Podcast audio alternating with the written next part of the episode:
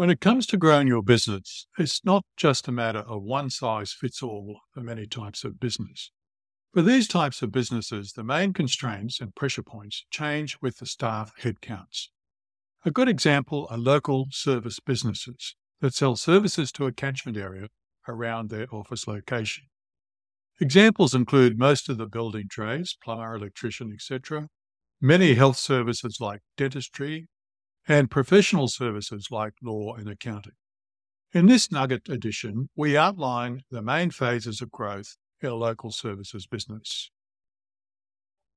Let's take a hypothetical but typical small business growth cycle for a local service business and have a quick look at the big issues at each step. A business dependent on the founder's skill typically starts with just the founder acting as a solopreneur.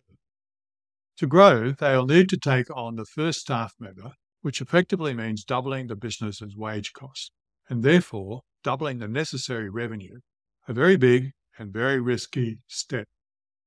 New founders may be competent at their professional skill, but lack exposure to business skills like sales and marketing to raise that revenue. They're also flat out doing their day job to earn their own income while trying to start a business as well. The LinkedIn founder famously said, building a business is like jumping off a cliff and assembling a plane on the way down. These early stage problems of rapid revenue increase and shortage of time probably explain why half, that's 50%, of startups don't last a year. Imagine what this means in dashed hopes and lost time and lost money. It really is survival of the fittest. This first growth step is the first yawning chasm a founder faces. Our resources aim to shortcut your research time and get you off to a great start. The next stage of business growth is growing from one, the solopreneur, to around four staff. This is commonly called a micro business. Generating revenue for the bigger wage bill of up to four staff is still a big problem and the founder is still doing most of the sales and general management, but now also has to learn people management and leadership. So a new set of skills and systems are required. We provide guidance on these issues so you have a helping hand with your steep learning curve. A typical stage three for a local service business is moving from micro, that is one to four staff, to small business, which is five to 19 staff. By now, the business has got too big for the founder to run everything themselves. So the business will start to need middle management who supervise day to day operations. Also, some functions like sales and marketing have become more sophisticated. The founder may have time and experience to manage themselves. So the business starts to also hire specialist managers.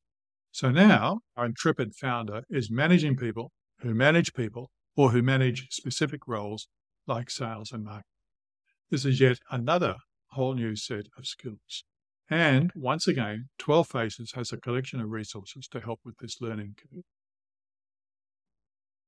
The 12 Faces mission is your sustainable business success. We have assembled resources covering the issues founders face at each evolutionary step in growing their business. This speeds up and simplifies each incremental growth step.